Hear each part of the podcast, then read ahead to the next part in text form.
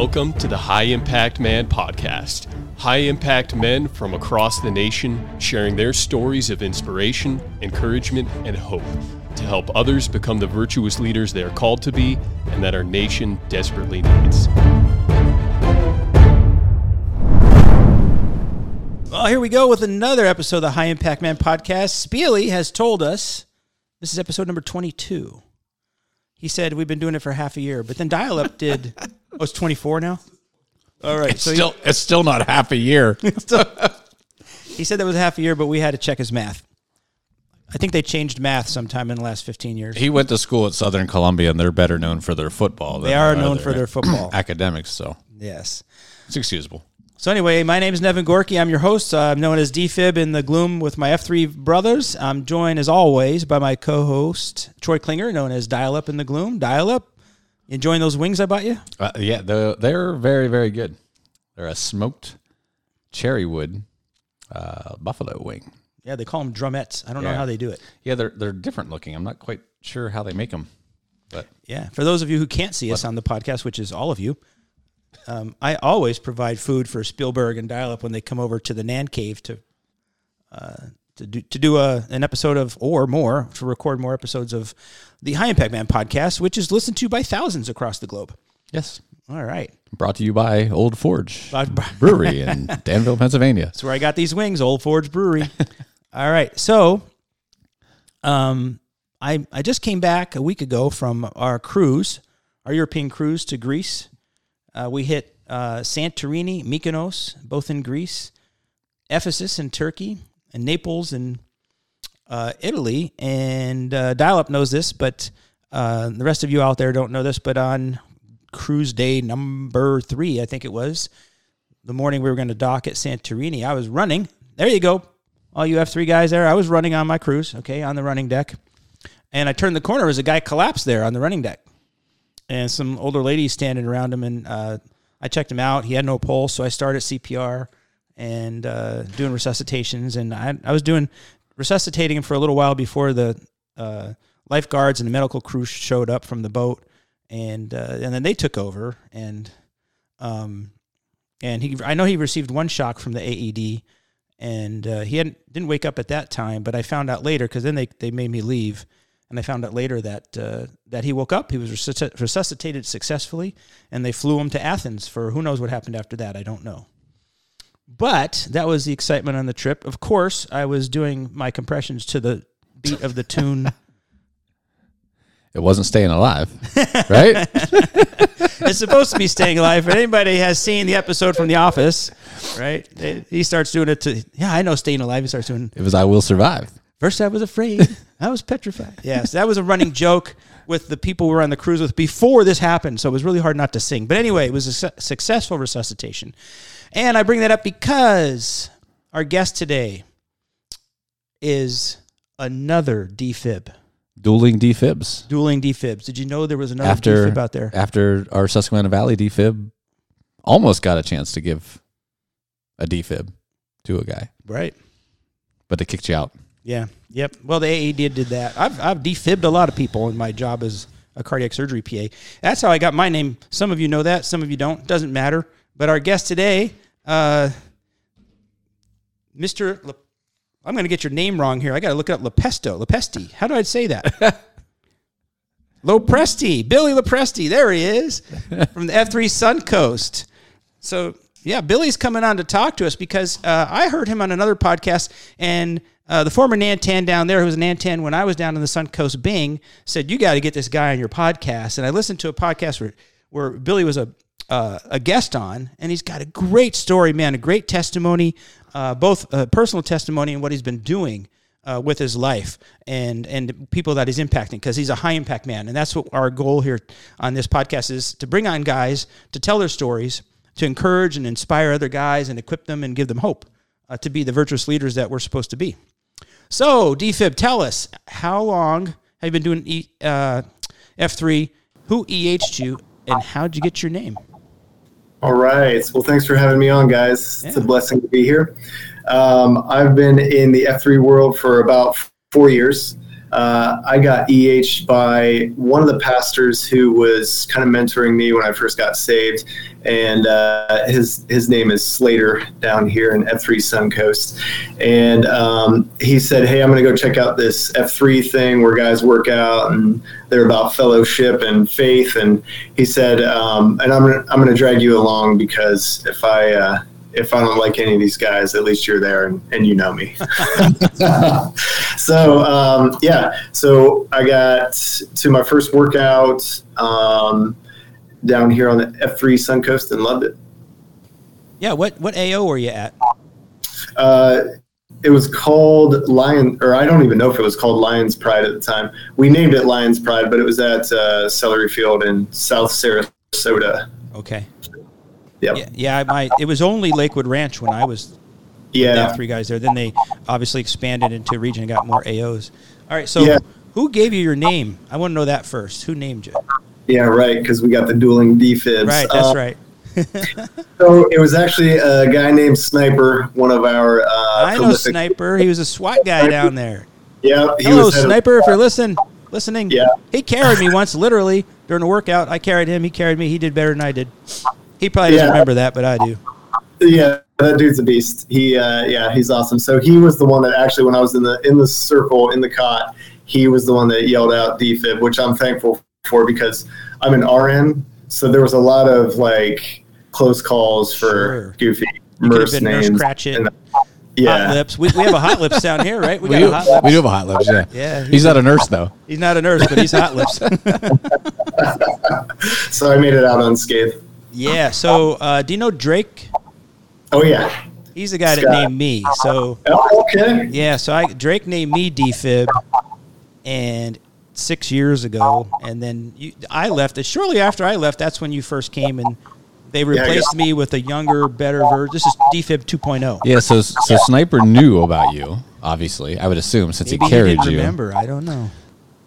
Yeah. Well, Drake wasn't in the cot whenever I came around, so maybe you know he wasn't there. So Yeah, I don't know. I don't know. I snuck, I snuck in there. It's okay though. It's okay though. But I got I got it. I don't know if you know know this or not. I, don't, I can't remember if we talked about this. I found this out. I don't remember how. Somehow Facebook was involved, but I don't really remember how exactly I found this out. But oddly enough, not only is he named Defib and I'm named Defib, we have the same exact birthday. Oh yeah, I've heard that. Yeah, Ben so told me September that. fourth, baby. Yeah, Different years. Right. I, I forgot about that. Wow, Yeah. September 4th coming up. Huh. now, how odd is that? Very odd. Yeah, very, very odd. very odd. He's stuffing his face with the wigs I got him. Spielberg's over here painting little toy soldiers. I, what is going on in my dad cave? We're multitasking. the wings are so good. Like I can't just like let them sit here and get cold. Spielberg's painting And, uh, stormtroopers. So You know, okay, so I'm not going to let this our go. Nantan down here right now is Ripkin. His birthday's September 4th as well. Oh wow, I know Ripkin. I didn't know that. Mm-hmm. We, you know, we should get together and, and celebrate somehow, even if it's virtually. I think so. Yeah. Because uh, we got to talk about this because you're going to sit over here and you're going to deny it. All right.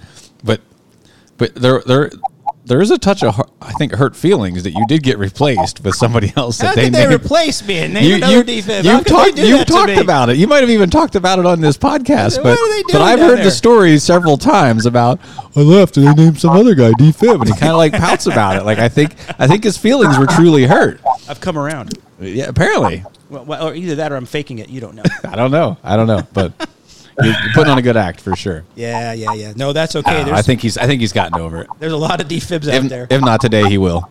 Yeah, right. but what are the odds that we have the same birthday? That's that's pretty cool. Yep. Five, right, so- five years apart from the looks of it. About five years apart, I'd say, from the looks of it. Wink, wink. Five years apart that we were named. Oh, birthdays. Birthdays. Oh, right, right. Yeah, no, yeah. That yeah, that's right. No, Yeah. much more than that. Yeah. Yeah. What year were you born? 85. Yeah, I was a sophomore in college. Yeah. There you go. Uh, And thanks. to make you feel better, I have a lot of gray hair, so I'm I'm older. I look older than I am, maybe. Yeah, don't say that. Say it's just you know been faded by the sun down there in Florida. That's it. Yep. Yeah, Dial, Dial up went to the beach. He came back much more blonde, although it's white. I don't know. it's hard to know. All right, so uh, let's let's uh, find out a little bit more about you, DFib. So you are uh, you grew up in Ohio, right? Yep, Northeast Ohio. Northeast Ohio, and uh, tell us about what it was like growing up there. Um, so it was a small rural town uh, called Dover, just south of Canton. Football Hall of Fame is what most people know that for. Um, it was uh, my childhood was interesting. I'm the oldest of five boys, so I had four. I have four younger brothers. Um, three of them still live up there in Ohio. My parents, um, you know, we had a a pretty average uh, upbringing, I suppose. But uh, my parents uh, divorced when I was 13, and so um, a lot of my my childhood was um, a lot of there was a lot of fighting and, and that kind of thing in the house. So. Yeah, I just um, played a lot of sports. To uh, that was kind of my thing. I just played uh, soccer and baseball were my sports. So I grew up just really diving into that, and um, yeah, I mean, yeah. Yeah, and I'll tell you, um, Bing told me, and this this is saying something, coming a from Bing, and b from that group of guys down there in that PAX. Bing says he's you're the best athlete that he's seen. Yeah, Quite a compliment. he said that. That is a great compliment. 'cause Yeah. There's some serious athletes down there. Yeah, yeah. The, the guys are amazing. There's there's guys down here that uh, have already done Ironman and Ironman uh, races, and we got a 75 year old guy who's still doing Spartan races. I mean, there's like some serious athletes down here, so it's Yeah. pretty awesome. So I think he's pulling your leg. There's a lot of great athletes down here. Wow, well, that's, uh, I, that's very humbly said. Okay, he mentioned the word soccer that he played soccer. Go ahead and ask him. You always want to ask the question, right? Position did he Yeah, I knew. Yep, go All right. ahead. Well, I'm gonna guess. I'm gonna guess if you're that kind of athlete, you had to be either a winger or a striker. Yeah, so I started on the wing, and actually I was striker for a little while, but most of my time was at center mid. Okay. Uh, see, I was going to go center. Oh, that means you're dirty too. Yeah. You're willing to mix Uh, it up in yeah, the middle. I was going attacking Yeah, mid. oh, That yeah. was my guess. Oh yeah, So no you're doubt. you're aggressive. You're competitive, huh? Yeah. Yep. I uh, that was one thing definitely from my childhood is I did not like to lose. Uh huh. I actually didn't like to lose more than I like to win, if that makes sense. Oh yeah, I understand that. There, you're not the first guy to say that. Yeah. I don't know what would happen if I played soccer in high school because I, I think I probably got kicked out a lot. I don't think I could have. I don't know if I could have res- restrained myself. if some dude was faking an injury when I was near him, I think, well, next time I'm going to give him something to really be injured over. I'll give you something to cry over. yeah, I don't know. I don't know. Did you ever fake an injury, defib? I never faked an injury. I did um, lose my temper a couple times, and there were some heated uh, exchanges. You know, growing up in rural Ohio, you either played football or basketball, or it didn't really matter what you did. So soccer was not something that was uh, well received. I remember when um, we actually first got a soccer team. It was when I was in elementary school, but I loved it at the time. So I, I hung out with the, the high school guys playing soccer as much as I could. And um, there were stories of people driving around the practice field, you know, uh, the locals driving around our practice field yelling, "Go home, you communists!" And uh, so there was there was it was basically football.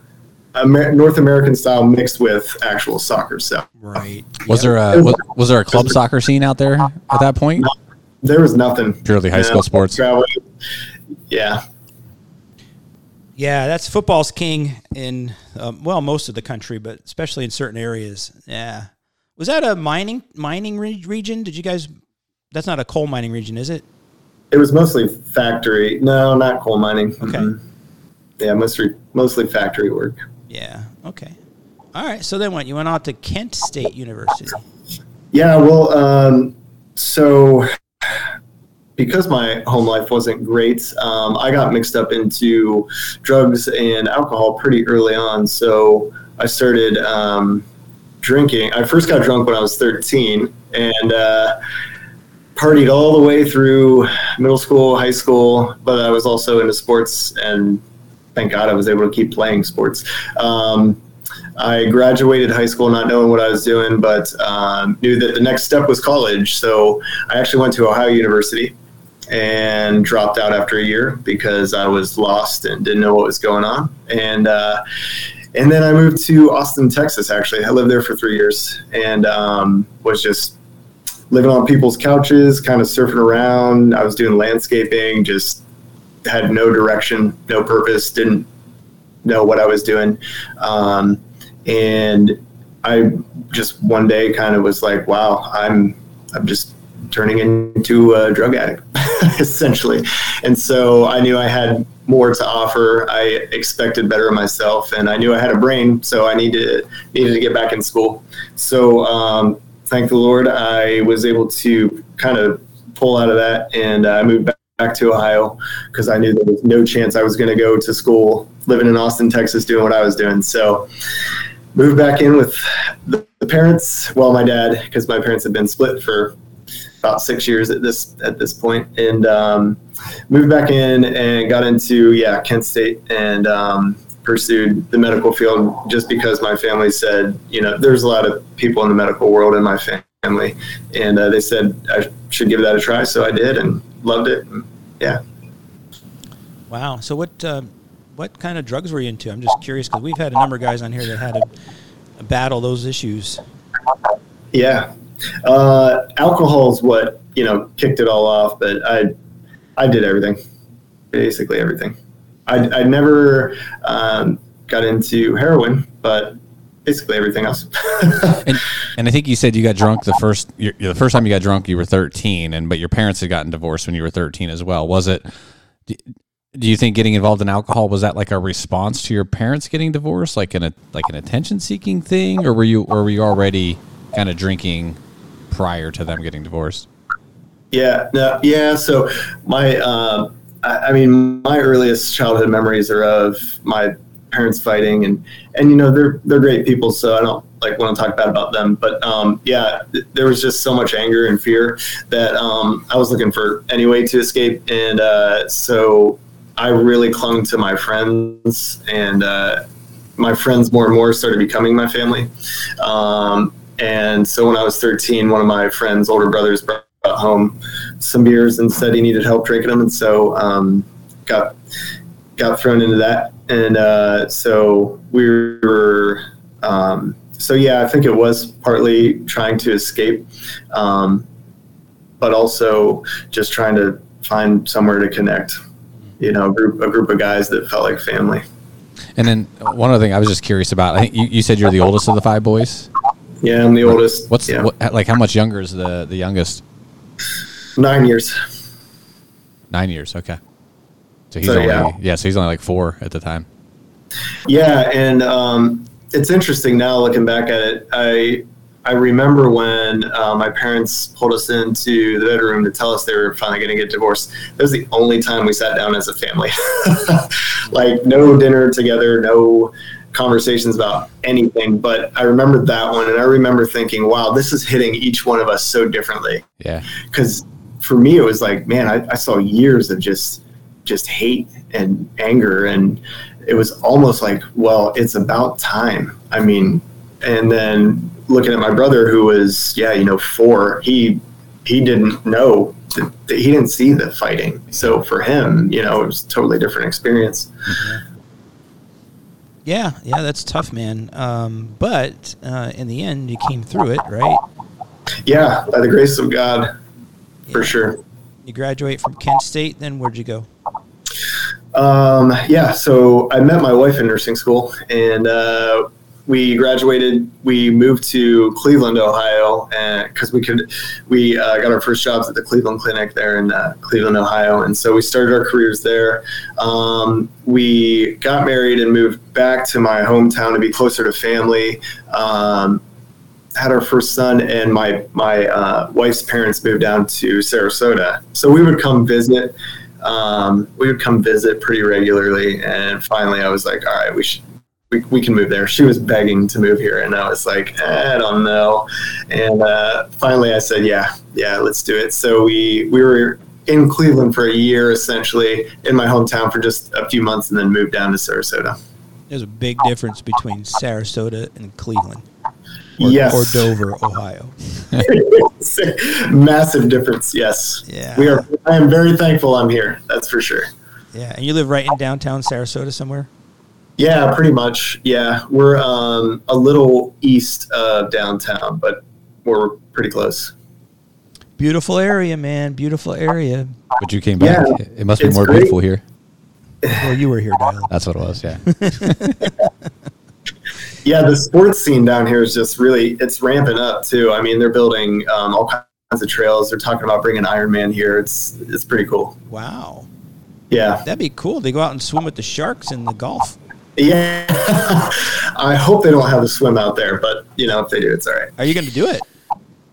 Oh, I totally would if they brought it here. Yeah, for sure. Are you training for this this uh, triathlon with Bing and the guys? Yeah, that's what I was going to ask you.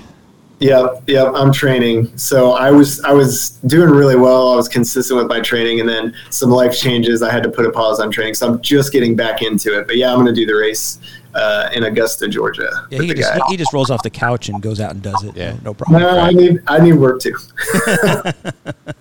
And y- you guys are all doing the same one together, right?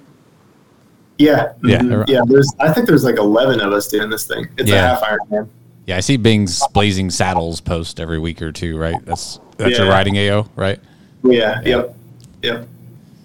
Yeah, those guys are really going after it. Um, yeah, I we love my wife and I love Sarasota. We live in Lakewood Ranch, as I mentioned earlier, so just a little north.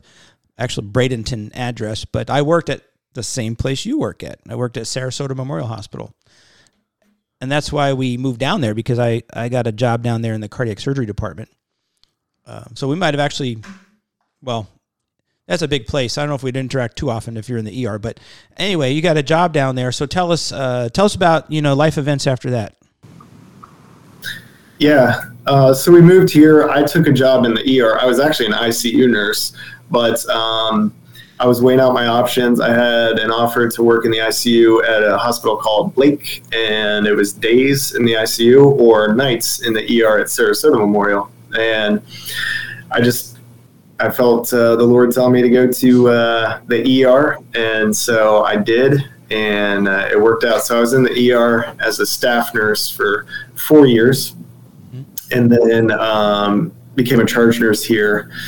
And then I was I was going for a promotion um, to assistant manager and didn't get that, but knew that I wanted leadership and was really um, studying how I could sharpen the leadership skills. And I um, I applied for a leadership position outside of the ER and got that. And so um, I was a nursing supervisor for the house for a year and a half, and then um, COVID hit. you might have heard of it. Yeah, vaguely. I don't know. You've heard. And um, yeah, and actually through that got two more promotions. So it was kind of kind of crazy how all that worked. But yeah, now I'm back in the ER. So did, did COVID kind of push force you into like a leadership position there as far as your your response within the organization? It actually, um, I was in that supervisor role for the for the hospital um, when it hit, and then we actually got furloughed. So initially, we were getting um, they were cutting our hours because our census cut in half because nobody was coming to the hospital. Everybody was so scared, and uh, so I actually took a travel nurse assignment. I left that position, and uh, I went up to New York because they were in such crisis, and we had no. There was our census was cut in half. There were no patients here to really care for. So I went up to New York because they had a huge need and did an assignment there for eight weeks. And What And then, what what dates were they? Because were you there in, when they were really getting hammered in New York? Yeah, oh yeah, yeah, yeah. I was actually, um, I was in Hackensack, New Jersey. Um, that would have been April of 2020 to you know eight weeks after that, June or whatever. Oh, yeah, it was right in the middle of the, the pandemic there. The big, you know. Yeah, yeah, it was crazy. I worked at COVID ICU. It was a makeshift ICU, and they had, um, yeah, it was it was on an oncology floor that they turned into an ICU, and that was at the point where everybody was intubated, so everybody was on ventilators. There's, you know, the hospital was full. They turned their cafeteria into a COVID medical floor. It was just wild. That's cra- crazy. When you said you got furloughed, I'm like, how, Yeah. how did you get furloughed? Like every hospital is Yeah. getting hammered, right? But I guess it just hadn't hit in Florida yet, right? So Mm-hmm. Not, not as big, yeah. yeah, interesting. Yep. Yep. All right. Well, tell me about your faith journey. Because This is this is a you know the main reason we got you on here. Yeah, yeah. Um, so I uh, was raised Catholic, um, probably well, yeah, I was raised Catholic, and so we would go to church on Easter and Christmas, and um, never. I, I always, I always would, you know, run and hide in my room, and I believed there was a God, so I had. I just there's something in me that I was like I know I just feel like he's real and when we would go to church I like I just love that environment so much I just wanted to stay but I never had a Bible or got taught to read the Bible. You know, it's just go to the priest and confess sins. And so, not a strong faith um, that I knew what to do with. And so, uh, I was, yeah, going through the rough home life. Um, totally like went off the deep end with, like I said, the drugs and alcohol. And um, got back in school. I was in college. I met my wife, and uh, her family was different. And so the first time I went over to her house uh, for dinner, I was like, "What is this? Like, I don't know." What kind of joy these people have? I don't know what this is, but whatever it is, I want it. Like, I just wanted to stay with them. They were so, there was just so much peace. So, um, I kept dating my wife, and uh, it's funny now, but she got me a Bible and just kind of like casually like got me a Bible, and um, I'm reading this thing and it doesn't make any sense at all, and I I'm just like I, Lord, I want to believe in you, I God, I, whoever you are, I just I want to believe in you, but I this isn't making any sense but I knew I wanted to, uh, you know, after we got married, I knew that when we had kids, I wanted them to grow up in church. And so I wanted to do what I felt like was the right thing. It's just a good thing to do, good principles, and that kind of thing. But I knew that my wife would have a hard time um, joining the Catholic faith. And so I was like, yeah, let's go check out Protestant churches, you know. And so we were looking around for churches down in Sarasota. I found one that I could, that connected with me. Like, I was like, okay, I can sit here and do this. And um, the pastor just uh, recommended a book one day. And so I was sitting in my living room. Um, we had one son at the time, and my wife and my son were asleep, and it was late at night. And I was reading through the New Testament. I was in Matthew, and I was reading the book's called The Case for Christ, yeah. and I was just reading through that very practical stuff now. Um, and I got to a section, and he was talking about how the Israelites uh, for 4,000 years we were following a God that they they actually encountered. Like they actually saw him. They knew the laws from Moses. They they were set in their faith and headed the right direction. And then this guy named Jesus came along and said, "Don't do that anymore. You follow me because I'm the way to the Father." And what hit me, what was revelation for me personally, was that they actually did. Like these people that were so dead set on God believed in Jesus so wholeheartedly that they changed their faith and followed him. And it it was just Holy Spirit. He just sent electricity through my body. I mean, I was literally like paralyzed, electricity going through my body. I just started sobbing and uh, I was taught never to cry. Guys didn't show emotion, and I was just sobbing, and I, I verbalized, I don't know how many times, "You're real, you're real." I, I can't believe this. You're really real. And so I gave my life to uh, Jesus uh, right there on the couch in my living room. wow, you know, so that that's a that's a that's amazing. Yeah. And praise God for that. I uh, I think I've shared my testimony before on the podcast. I grew up Catholic. I believe God. I believe that I believe that Jesus was the Son of God. He went to the cross and died and for my sins and rose from the dead. Uh, but I wasn't living that way. And when I was I got married. My wife challenged me that she wasn't Catholic. Same story that you're telling. Yeah. And uh, she's like, if we're going to have a family, we should be part of a church. I like, well, that's a good idea. My story is I walked into one of the churches here. We picked it because it was pretty. And uh, turns out there were Bibles in the pew, which is, as you know, different than the Catholic church. And the, yeah, the Holy Spirit just got a hold of me and says, read this. So I just started reading it there in church. And uh, my wife had a Bible at home. A friend of mine gave me a Bible at work, and I just kept reading the thing. I I gave I gave my life to Christ in the Old Testament because God was God was I found I realized God's really serious about sin. You know, in the Old Testament, and uh, and so I realized I was not living my life uh, the way I should, and whatever gifts or talents I had, I was using for my own selfish gain, and and uh, so yeah, that's what dropped me to my knees. I was in the hospital at the time. I was in a call room in the middle of the night. Yeah, and uh, and you you had a similar story, except it was a book of the Matthew and Lee Strobel's book Case for Christ that that got you. But um, so we not only do we share the same name and the same birthday, but we have similar S- Some, something weird. testimonies. Something weird's going on here, and you you, you worked at the same hospital. Yeah, worked at the same hospital. Hmm. Not at the same time though. It's like you guys are like long lost brothers. or Yeah, I know. something. Hey, don't bro. We And definitely. twins too, same birthday. Yeah, I know. Yeah. It's so weird. But yeah, but that's that's a great testimony. And so now, now how does that coincide with you uh, overcoming your uh, drug use and alcohol use? Yeah, uh, it was 180. It was literal repentance. So I changed how I thought. I um, stopped buying alcohol immediately. I, I still, I mean, might have a beer every now and then. Nothing wrong with that. If that's anybody, if you like to drink alcohol, there's nothing wrong with that. That was just my uh, thorn. But um, yeah, I mean, um, threw all my movies away, threw all my CDs away. Like I threw everything away. I got rid of everything. And, um, really changed how I was living so much so that the people in the ER, because I was working in the ER as an unbeliever and then I got saved. So when I came to work right after, people were asking me, what is going on with you? And it was, it was hard at first, but I, you know, I verbalized I got the Holy Spirit and they were just like, okay. and, um, yeah, but I mean, everything changed like 180 degrees. It just, yeah, changed. Yeah, Wow. right? you become kind of Great story. zealous, right? I mean, yeah, my wife was even taken aback. She's like, "Whoa, hey, what what's going on with this guy?" Easy fella, right?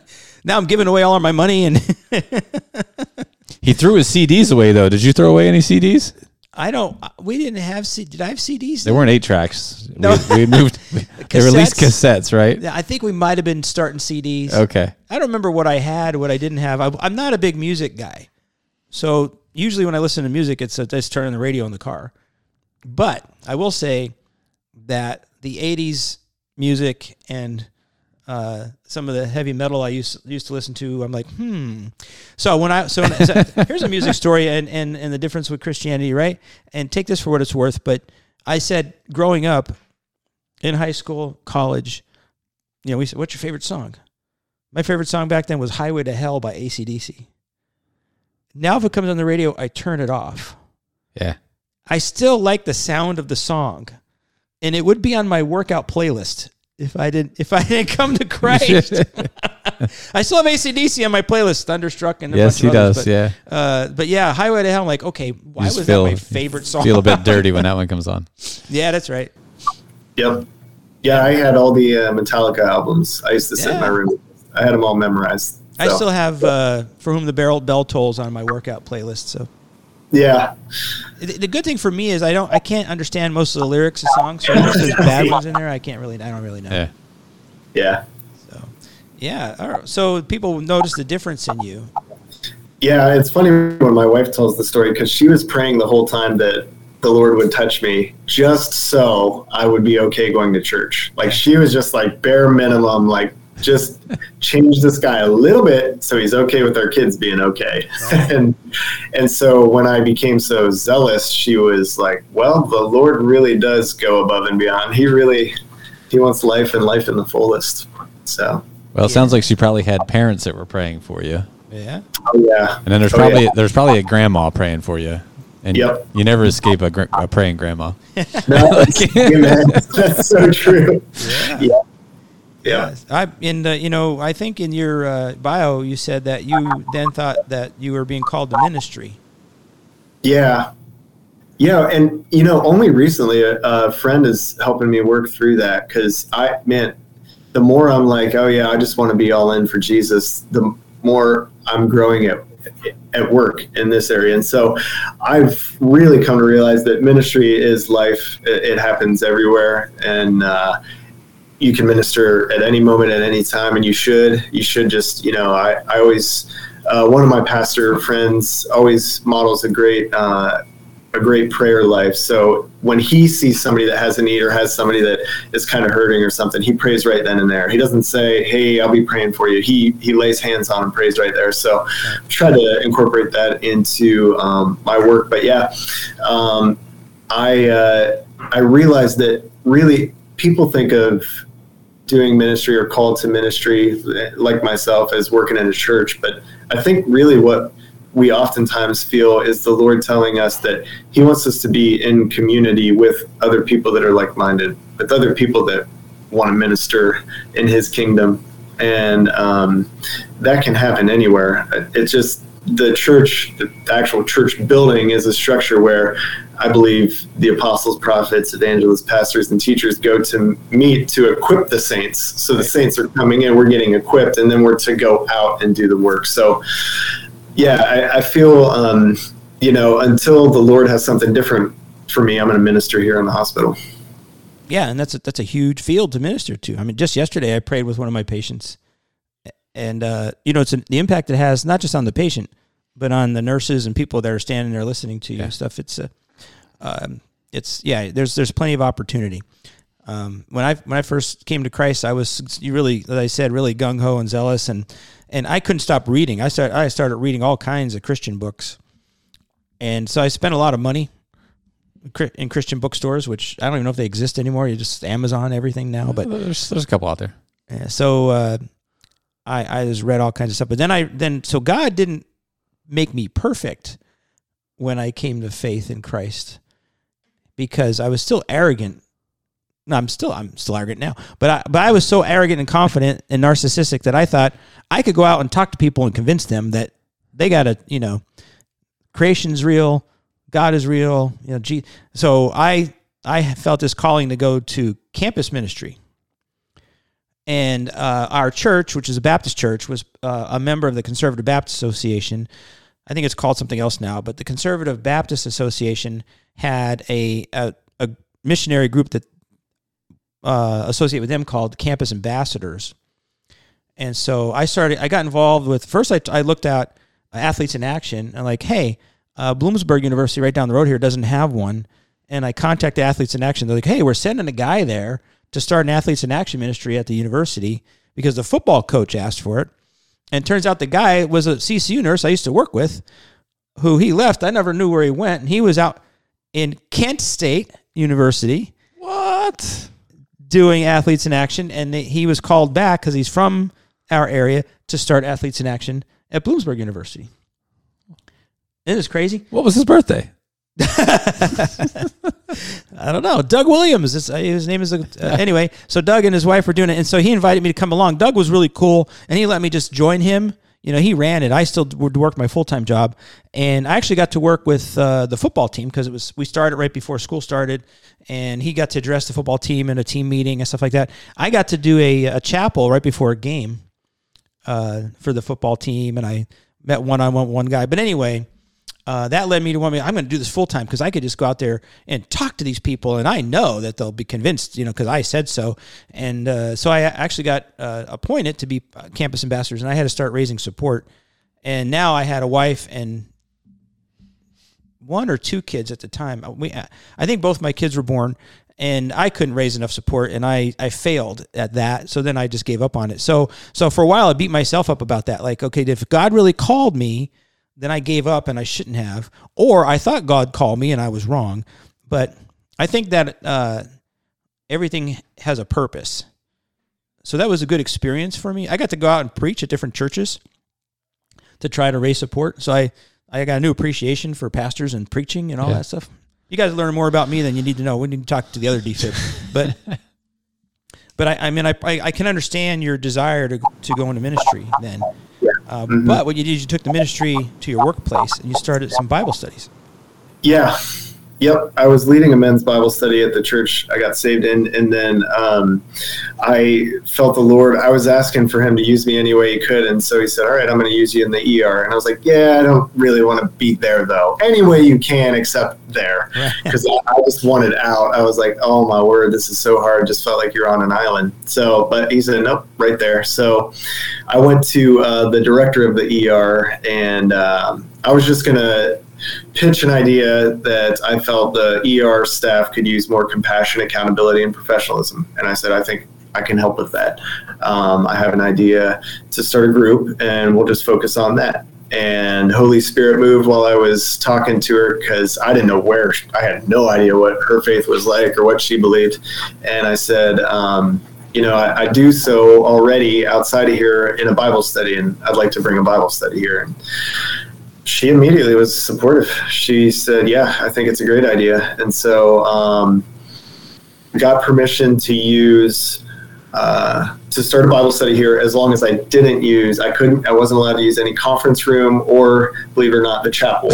Um, unless unless the the chaplain here at the hospital was leading the Bible study, I couldn't use the chapel. So, but we got to use the break room in the ER, and uh, yeah, so we started a once a week at 0600, I think it was, Bible study, so we could catch night shift and day shifts coming on, and. Um, yeah, I mean it was it was small. We had just a few people showing up, but we we ministered through some tough things, some marriage issues, and some different things, and uh, it was cool because we were praising the Lord and reading His Word and growing together. But also, even if people didn't come to the Bible study, they kind of started noticing those of us that were there, and uh, it, it, was funny. Um, anytime there was something like really going wrong in their life. We had a couple people that weren't believers that got diagnosed with cancer.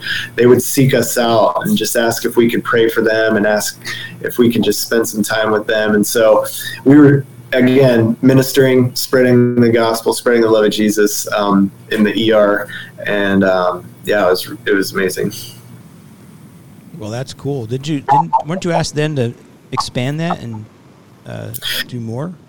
Yeah, well, yeah, so I was uh, doing that for a little while, and then I got that promotion that led me out of the ER, and so I handed the Bible study off to another guy who was coming um, pretty routinely, and so I was out in the hospital, not in the ER anymore, and uh, didn't know what the Lord had for me next in the hospital. I was doing some things outside of the hospital, but um, was yeah, just working, and then. Um, the Lord uh, moved me into a management position on one of the floors, and then quickly moved me back to the ER in the, the manager's role, which is above the role I initially went for, um, the assistant manager role that I didn't get. He he brought me full circle back to actually being the manager, and so I'm in the management role for a few months, and a couple other managers, one who I'd never met before stopped me in the hall and they were like on two separate occasions hey will you uh, start a bible study?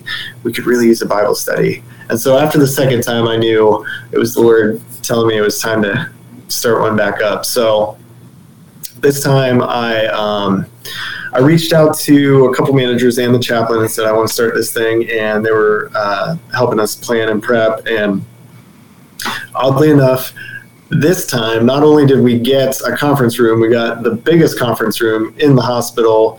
Um, the director of the spiritual care services booked it for us for one hour, one day a week for the rest of the year.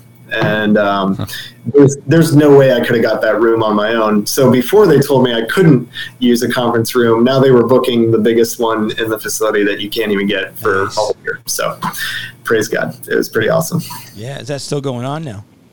Yeah, so um, we are we, we're still doing that, and um, we're starting to work on a uh, starting to work on a, a, Christian newsletter, like just maybe a monthly kind of magazine, just something we can send out to staff to encourage, and then um, we're at, we're also trying to. Uh, brainstorm some other ideas to try to reach clinicians for Christ, um, just build resiliency through through Jesus, and um, yeah, Nice. So. Now you set out to awesome. make a difference in the compassion, accountability, and professionalism. Yeah. In the department. Um, have Have you noticed a difference? Oh yeah, now I have big time. Um, back then, it didn't seem like it. It didn't feel like there was any traction. Felt like I wasn't doing much at all. Um, aside from you know, I knew I was impacting individual lives, but I didn't. I could have never seen how God was going to work me. Like when I left the ER, I thought I was done with the ER, um, and so He brought me back in here, and now, um, yeah, through the the leadership and the influence that He's given me, um, I, there's a, a definite impact. Like He's definitely working in this place. Yeah. What's the mix of staff that attends? Is it management all the way down to you know the, the nursing staff in the ER or other units? Um, janitorial Yeah. staff. Uh, Yeah, um, we've had. Uh, so I opened it up just to all the managers. I sent out an email to the managers. Hey, we're gonna have a Bible study. I didn't want to go any other level because I wasn't sure how that would play out. But since then, other managers have invited some of their staff. So we're yeah we're we're having. Um, techs, uh, RNs. Um, we've even got some, they're called patient safety attendants. So they sit with the patients that are very disruptive. Um, and directors. Um, yeah, it's, it's a mix now. It's still not like a ton of people, pharmacists. We've got some pharmacists coming. So, but yeah, I mean, there's, there's definitely a mix. It's pretty cool. that's yeah. That's, That's just awesome. cool. They're all coming together. Yeah. of different uh, areas in the hospital. Yeah. Yeah, that's awesome. It's it's a really really good hospital. Um, they win, win awards frequently for like best hospital America type stuff and everything. It's kind of a unique thing. I at least I don't. It's not the only one, but I'm going to get this wrong. But the hospital is like owned by the city.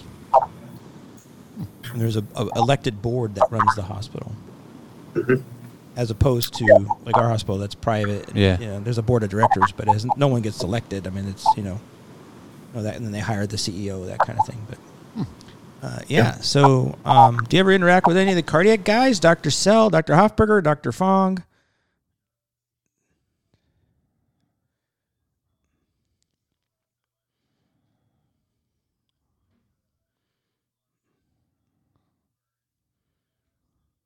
Who? Who was the last one you said? Oh, I think he is he a cardiologist? He's a cardiologist. Yeah, and the PAs, my my guys up there, man, Mike and Pierre and Jeremy and the girls. You got Jen and Stephanie and Christine and Kelly. You know those guys? Yeah. Yeah. All right. Well, if you see him, tell him it's very big. it's very big. I, I was only in the ER a few times, and um, I got I, each time I go down there, I get lost. I don't even know how to get to where I'm going. How many beds is this place? I don't. How many So- beds? Yeah, the hospital's licensed for 895. Our ER is 70 bed, so we have 230 staff members in the ER. A little bigger Yeah. than a big G here. huh? And it's not just like one big room. Just like you got to go through this door, go down there, go through that door. I, I trying to find somebody came with an aortic dissection. I got to get to the OR, and I'm walking around like, where in the world is this patient at? yeah. So many comments could be And one of the issues I had going through that hospital, yeah, right. Uh, one of the issues I had walking through the hospital was the hallways. At least most of the hallways I traversed, there's no outside windows from the hallways, so you ha- you can't you don't really know what direction you're heading. ah. I mean, you can't tell by looking outside. So I, I okay. You know, am I am I walking north or am I walking south, and you know that kind of thing. So you kind of get to know the places that you normally go, and Yeah. Yeah, I don't want to get us off track, but I, I've shared this with numerous numerous other folks. But th- there was I don't think we talked about it on a podcast ever, but there was a, there was a study I, I think it was like Discovery Channel or something like that where they actually stu- they started with mice studying how they navigated through a maze, and then eventually they moved to how and, and they were looking at differences between men male and female mice, and then moved to humans. Mm-hmm. And it's funny you mentioned the windows because that was one of the big findings is that men really navigate by outside and having this having a sense of what northwest east Yeah. right and then moving in a grid like pattern yeah. To navigate where where women are all landmarks that's Yeah, why the that's why painting- men the that's why painting men of the rainbow. I turn left, and yeah, yeah, right. That that's why men get lost in the mall because like my wife will tell you, I can I can go in the store and I will turn around and go the exact direction I just came from every time, and she's like, "You get lost." I'm like, "Yeah, I just I can't navigate Yeah, we- in- we need to indoors see, that man. well. I need to be outside. You put Yeah. me in the city or anywhere else, Hey, I can th- get you know you that's why go. when men drive, they're focused down the road. yeah, We're looking down the road. This is true. They're, they're, we're focused down the road. We don't. We're not exact focused exactly on what's right next to us. Mhm. yep, The ladies are a little different. yeah. That's why my wife plowed into like ten deer all at once because she didn't she didn't see them standing right there alongside the road. She was I don't know. Yeah, Bristol, you got to look down the road.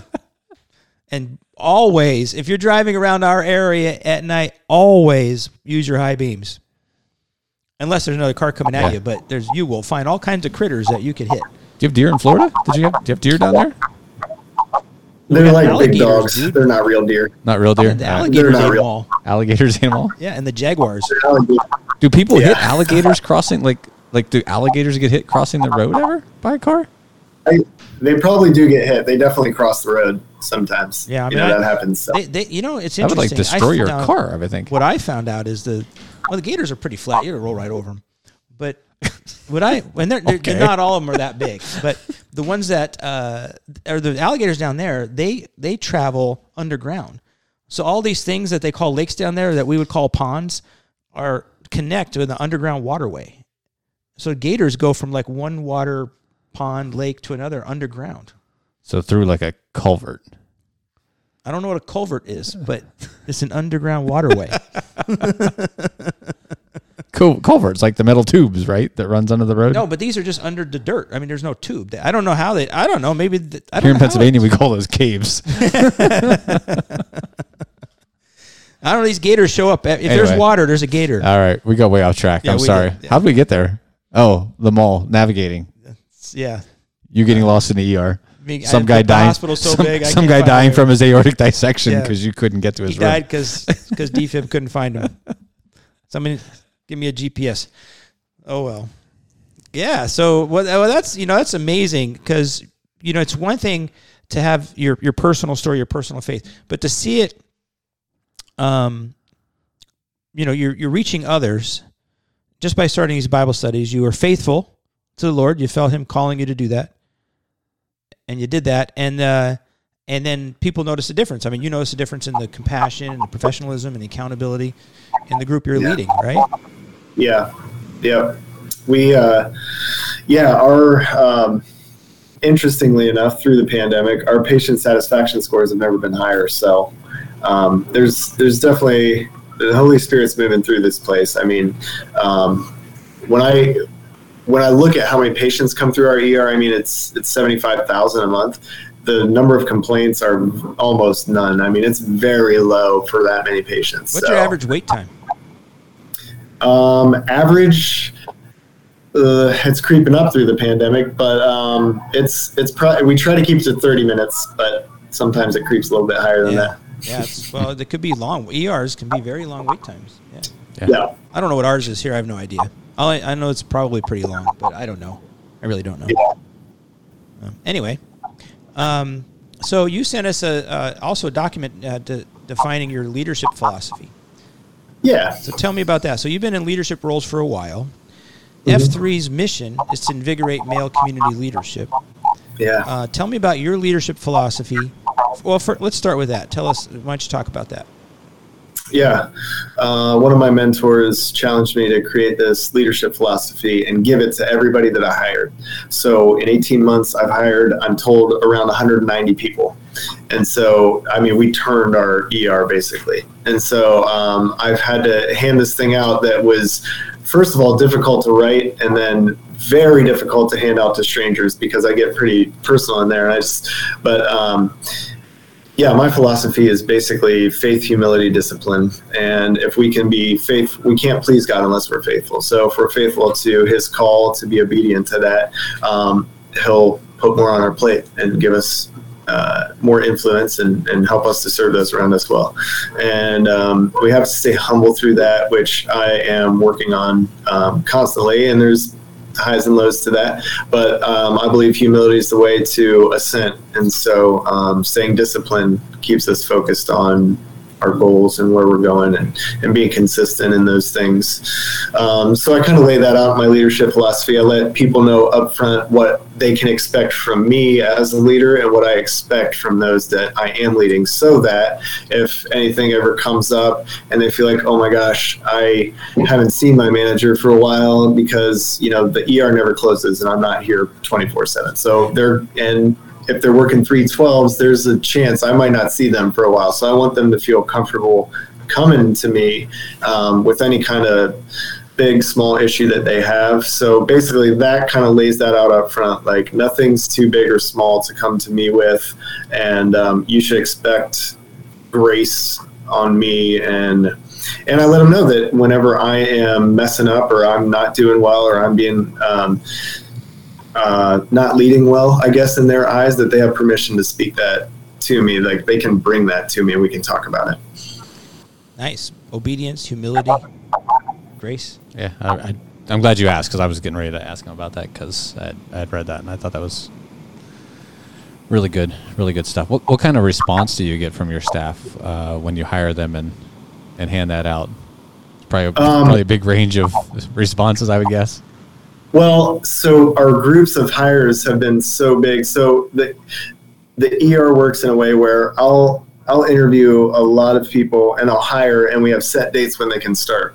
And if they don't have ER experience, they have to start our residency program, which is a 12 week, long intensive training to equip them to work in the ER. So I'll have a, I present these documents in a room of about 12 people. So I hand it out to 12 people and I just say, read it, at, you know, when you can, because you've got a lot to learn. There's a lot going on. Just kind of look through it when you can. So I'm actually not even around when they read it. That kind of helps me a little bit. Yeah. and, um, but yeah, so far I've had a few people tell me how much they appreciated that.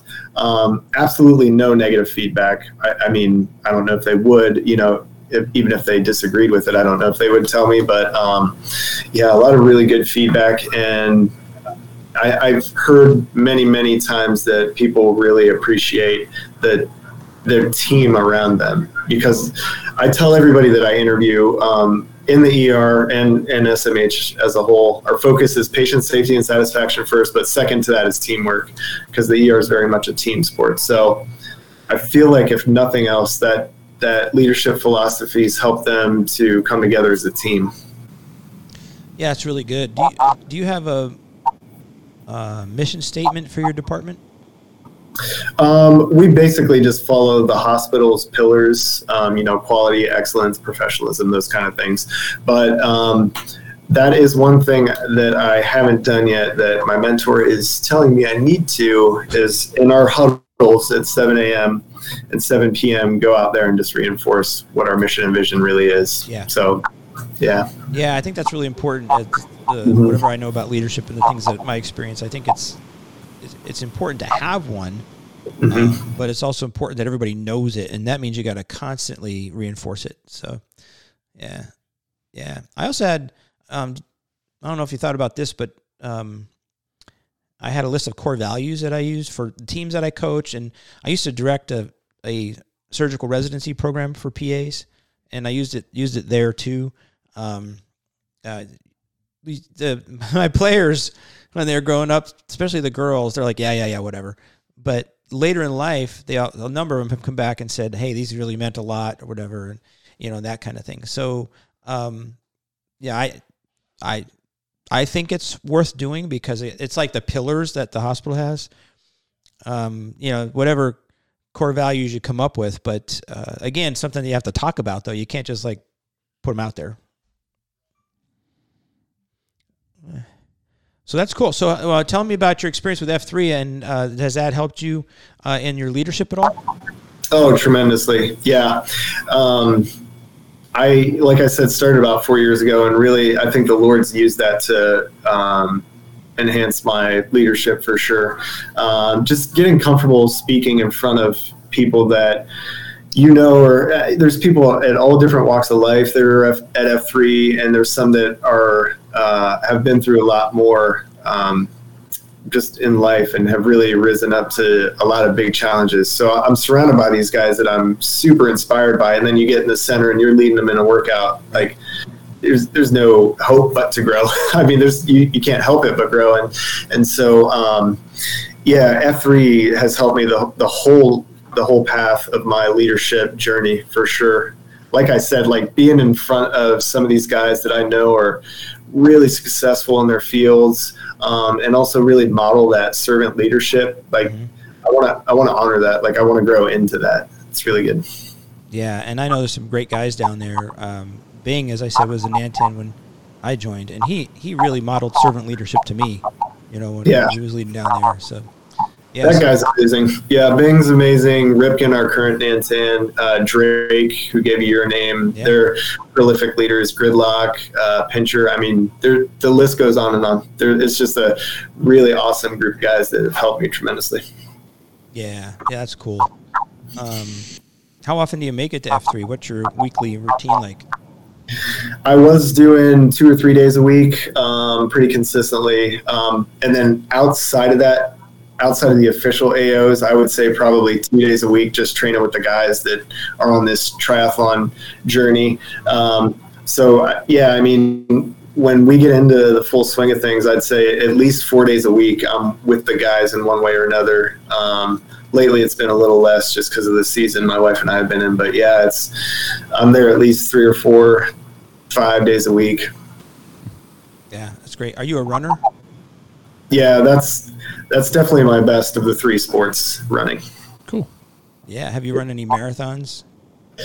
Yeah, I've done uh, I've done a few marathons, couple halves. I like the marathon. How fast are you? fun. D- Dial up wants to know. I know he wants to know. Okay. Um, my fastest marathon is two hour fifty two minute, so it's about a six thirty six pace. Yep. That's pretty good. It's pretty good. You got him beat though, don't you? When I was young. When you were young. When I was young. when you You had this were a blonde runner? hair. Were you a runner? What's that? Were you a runner? Yeah, I, I grew up running you know track cross country and uh, started doing marathons when I was in college actually and did Boston a few times. Yeah, he was tied with the, years. he was tied with the number one one- number one runner in the world at Boston was Yeah. Yeah, funny story. So I yeah, so the first time I qualified for Boston did I share that on here? I don't remember. I can't remember. Did I? All right. Let's anyway. uh, share it again. I apologize, listeners, if you're going to hear it again. So, my first time at Boston, I had kind of set a goal for myself.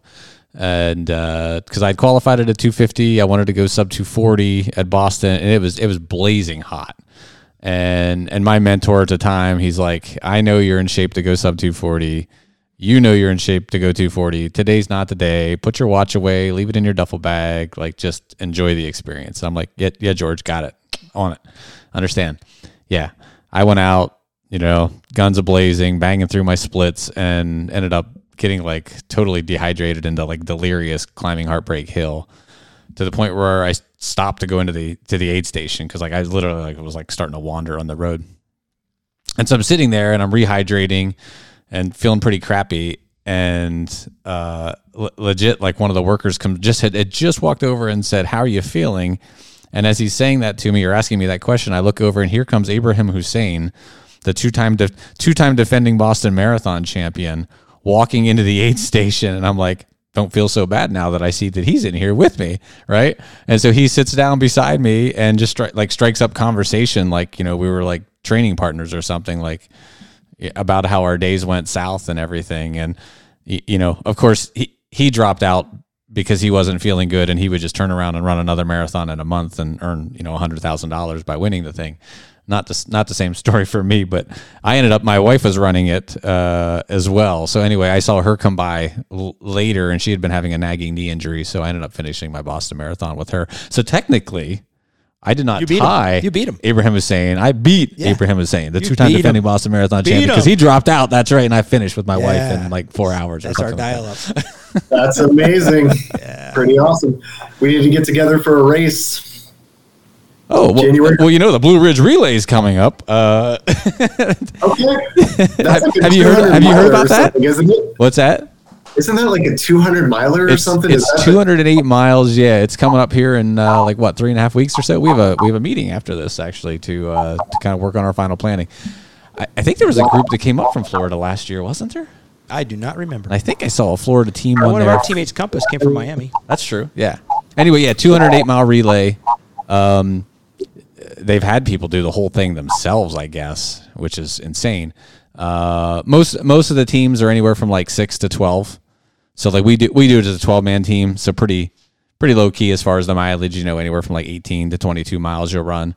Um, and with a 12 man team, you run three legs, uh, about 10 hours apart each, um, depending on how fast your team is. But yeah, it's a cool, cool experience. But it's in the, it's in the, you know, Blue Ridge Mountains. It's very hilly, uh, lots of big climbs, some big downhills as well that beat your legs up. But neat experience. Yeah, if you ever get a chance to do it, you should try it. Yeah, man. I'll put it on the list Yeah, for Spiel- sure. Spielberg, you hear that? we'll- Just, we'll just an easy hills, 18 though. to 20 miles. Easy, yeah. That's no big deal. Spielberg's got like 12 total, I think. He's got he's got like three pretty easy legs. He's not even But yeah, we'll keep you in mind next year if we're yeah if we're looking for guys for next year for our team. Hey, Yeah, I'm your man. that'd be awesome. Yep, you can just meet us there and join the party. Oh, there you go. You got to recruit. That's two, right. Two, We gotta two recruit. defibs. Hopefully, my back will be recovered. And I can do Yeah, it. that's right. Maybe I like it. That's great. I'll be guy. I'll be the guy doing the twelve miles. oh, whatever it takes. All right, cool. hey, I got a couple more questions for you. One is, um, if you were to name somebody, past, present, future, whatever, that is like the one person you would say you look up to, or is your idol, or whatever, who would that be? Wow. Um, one person I look up to uh, for sure since I got saved is Billy Graham. I just that guy, his speaking style is something that obviously I don't have the same speaking style. Maybe nobody does, but um, just yeah, awesome life and love how um, bold he is when he speaks. Um, yeah, probably him. That's a good one. Yep. God Share the loves you. so He made a career of saying God loves you. He said a lot more than that, but yeah. yeah. Pretty cool. Well, yeah, it's amazing how the Spirit has moved and He's blessed you. And uh, you know, you go through valleys, but then but then there's the the mountaintops, right? And sometimes, uh, like you, you applied for the job as assistant manager or whatever in the ER, didn't get it. You move along, and next to know you're back as manager. Yeah. It's like Joseph gets sold into slavery by his brothers, goes to prison, ends up being second in command uh, with Pharaoh, Yeah. right? Uh, we never know what we're going through and why we're going through it, but there's a plan. Trust Just it. like Hannibal Smith said in the movie The A Team, oh, jeez. The movie. The there's a A-Team. plan in everything, and I love it when a plan comes together. Did he say it in the TV series first though? Well, they did say it in the TV series, but I watched the movie twice recently. This weekend it was on. So Yeah. Can't great, be, great opening scene with the but it's not. But it's not nearly as good as the. well, the TV show was classic. Yeah. Right. And I actually watched it when it was on live. So anyway, okay. We'll let you. We'll let you go on that one. Mr. T. Yeah. All right. Well, cool. Billy Graham. That's that's a that's a great one to look up to. Did you read his biography? It's a pretty big book, but I read it years ago. It's called Just as I Am. Billy, Billy Graham's autobiography. He wrote it, and uh, he said his biggest regret. What was his two biggest regrets? Do you think in life? I've heard this before, and I'm drawing a complete blank on what it is. Yeah, two of them. One was he he. Now this is a guy who spent a tremendous amount of time studying the Bible and praying. He regrets not spending more time in Bible study and prayer alone with God. And he got he has me beat by a lot by doing that. But yet that's his regret. And his other regret was spending more time with his family. Yeah. Boy, look at that relationships. Relationship with your Creator first, Family and the ones closest to you and your concentric a second. Yeah, that's good stuff, huh? Billy Graham. Yeah.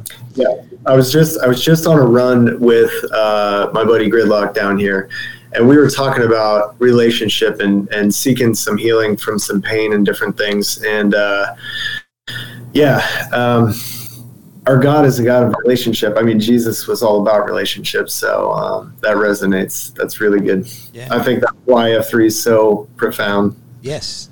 Wait, is- Yeah. Is this the gridlock that we've tried to get you on? tell Gridlock. Yeah, I've been trying to get him on here. We couldn't hook up, and the last time I tried to, I contacted him. He didn't get back to me, so we're trying to get Gridlock on this thing, man. I'll tell him he's got to come. He's Yeah. got like He's the adoption agency that he does, right? The support group Oh, for like yeah, families, bro. right? For adoption. Yeah. His ministry's sick.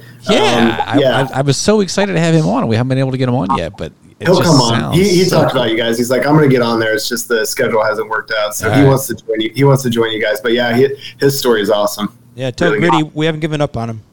All right, he hasn't given up on you either. That's It's going to happen. Coming to you soon, folks, on a podcast in week 25, Yeah. four, maybe at the halfway point at 26. All right, so I uh. I got to tell you though, we my my family and I, my family being my wife and my kids, we were talking about where we're going to go on vacation. We have a week off at the end of November. I don't know the exact dates, but on the list is Lido Beach, Come on. brother. Lido Beach. That's our beach. I Come know. on. If I come down there, we're gonna hook up all you guys. Okay, I'll, Oh, yeah. I'll make it to as many beatdowns as I can. Good, man. Yeah, we. I look forward to seeing you, man. Yeah, Yeah, we gotta get some you. second F stuff going too. Yeah, and if you can make it, I think it's November 17th through the 19th, something like that. We've got a really cool event going on.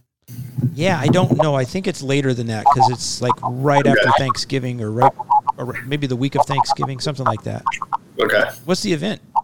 It's called Wild Packs. We go camp out together and do a bunch of dumb stuff. It's, it's a lot of uh, fun. Oh, I've yeah. seen Bing post about that. Yeah. I won't be able to camp out. I'm actually would be on vacation with my family, so that would not go over I well.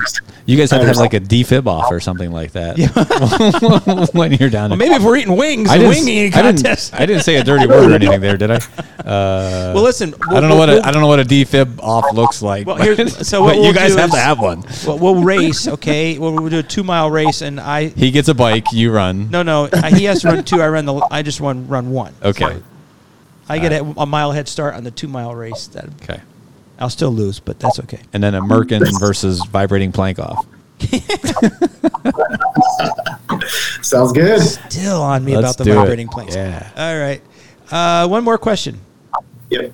This is your chance to speak to the men of America. Getting serious again. What is your message for the men of America?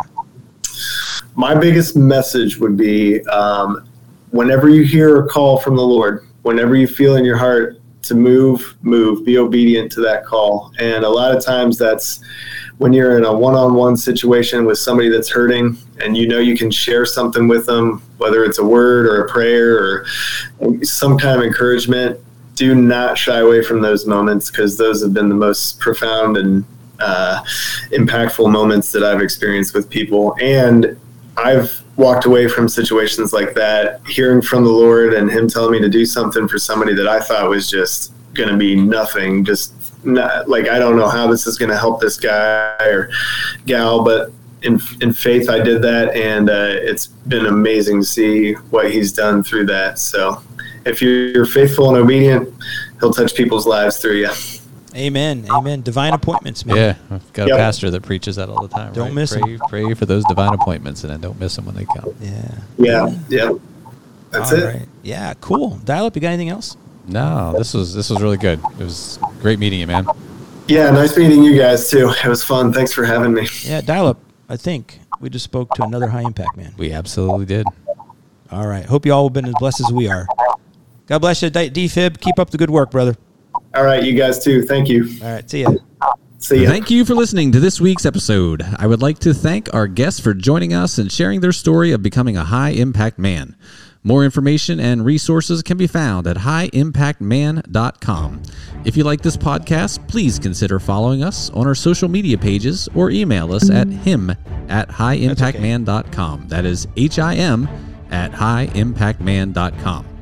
The High Impact Man podcast has a new episode every week, and you can find them on Apple Podcast, Spotify, and Google Podcast platforms. Have a great week, everyone.